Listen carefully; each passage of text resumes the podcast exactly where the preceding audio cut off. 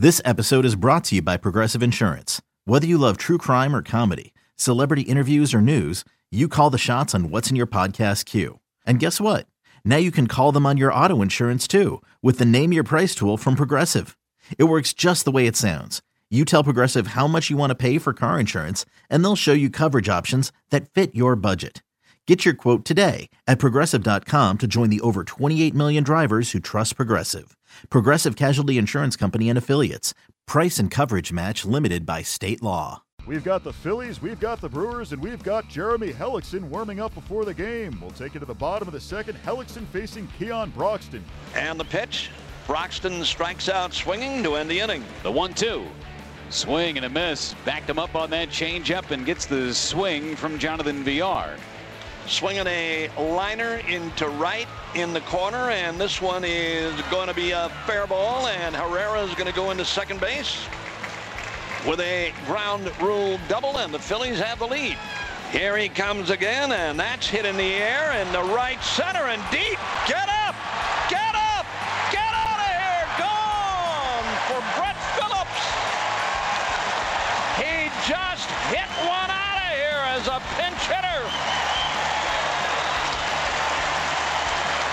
Brewers have the lead. How about that move? He's ready and delivers, and that's hit in the air to center. Deep trouble. Broxton back. Warning track. This one is gone. It's a grand slam home run for Nick Williams. And the Phillies have the lead. And there is still nobody out. Neris deals to him a swing and a pop-up. This one is going to win the game, and Freddie Galvis has that, and the Phillies take game three. Craig Counsell and the Brewers unable to pull it off against the Phillies on Sunday as they lose 5 to 2. Here's Counsell on the loss. I mean, he's a big leaguer. I mean, it's not it's not the it's not a big league debut. He, he pitched against us and you know in a little bit of a similar situation in New York. So it's not you know I mean he's a lefty going up against a lefty. It's a, it was a good matchup for him. He just you know he threw a breaking ball at, uh, in the strike zone and the guy put a good swing on it. So you took the wind out of things after Phillips. That was sort of a, a big moment. The crowd really was into it. And it's Yeah, I mean, I, yeah, I think that's you know it was a great moment. It was it was it was outstanding, and you know I think you, you go into that game and Corey and um, Jacob are down, and you're going to be, you know, we, we made it was an it's an aggressive move for me to pinch hit for Matt there. Um, we took a chance there. You know, you're going to, um, you know. With, with those guys down in the bullpen, that you're going to have to use some other relievers to, to cover 12 outs. Um, but you know, you, I'd do it again. You know, you take the two the two one lead, and we did, just didn't work out in that inning. I thought if you know Rob and Webb get us through the innings, we're really, we're set up nicely um, to cover the seventh, eighth, and ninth. Always a excitement about somebody hitting their first home run. There seemed to be a bit more with Brett doing it. What is that like for a guy like that, and for for this clubhouse to see him get that? Well, it's I mean it's it's great. I mean it's his to me it's his real first big moment here. Um, and uh, I thought I thought even in the game yesterday, as kind of the at bats went on, his swings got a little better, and it looked like he started feeling a little comfortable with his at bats. So it's a great moment, and um, you know I think you know for whatever happens with Brett the rest of the year, it's something that you know he can lean on for the rest of the you know kind of moving forward here. And he's had a moment, and that had some success, and a big moment of success, and contributed. What did you think of how Matt threw the ball? I thought Matt threw the ball well. Um, you know, it's um, he pitched very well.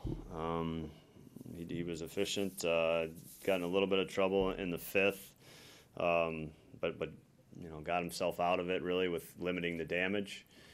Um, and it's you know that that was it was a tough call taking him out there. Like I said, it's it's one of those that's a, a sticky one, and I thought um, was Hellickson was kind of matching him with, with everything he was doing certainly, um, and, and their bullpen to me when when they get into winning games, their bullpen's pr- pretty effective. Those those three guys, you know, the, those four guys that they kind of generally go to. So we took a shot, but Matt was uh, throwing the ball well, and, and he, he really continues to, to do a really nice job, kind of under the radar. He's he's um, putting together a pretty nice season. as quiet as your offense was all day, those last two innings, you got you know. Yeah, I mean, it, you know, look, we had we got the tying run up there. We, we got Travis in at bat, we got Steven in at bat, we got Eric in at bat, um, Arcia had an at bat. So we gave ourselves a shot. You know, we gave ourselves a shot in the last two innings, and you know that's all you can ask for, really. Aggressive 3-0. Yeah, no, I, I, I, he looked at me and I said, yeah, yeah. So I definitely like that.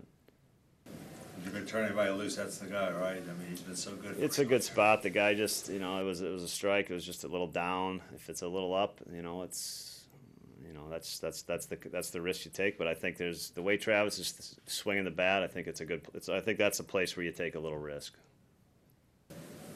Overall, pretty good weekend, Craig. Um, you know, win two out of three and get going here in the second. Yeah, no, it, it's uh, you know, win series is is always going to um, you know be successful. There's going to be you know we're always going to want more. I think that's that's the world we're in. Um, that's the spot we're certainly in. But um, you know we're playing well. I love I love what we did in the eighth and the ninth and giving ourselves a shot. Give yourselves a shot. Some of those times are going to come through.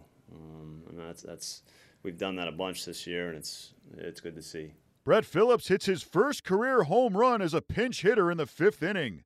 Here's what he had to say about the game. You know, the, the home run was fun and exciting, but uh, a win would have uh, been a lot cooler to go along with it. You know, but um, it's it's going to be memorable. You know, the, the, fans of Milwaukee made it extra special with uh, the curtain call. You know, calling me out there and celebrating with the team for that uh, short period of time. Uh, a win would have been a lot cooler to go along with it. We could come back tomorrow against the Pirates and uh, continue to uh, play play hard and go out there and have fun. So, what have the guys said to you about it? Anything? You know, it's funny because uh, Braun and Broxton actually called the home run before the game. Um, Broxton was talking about how he hit his first home run.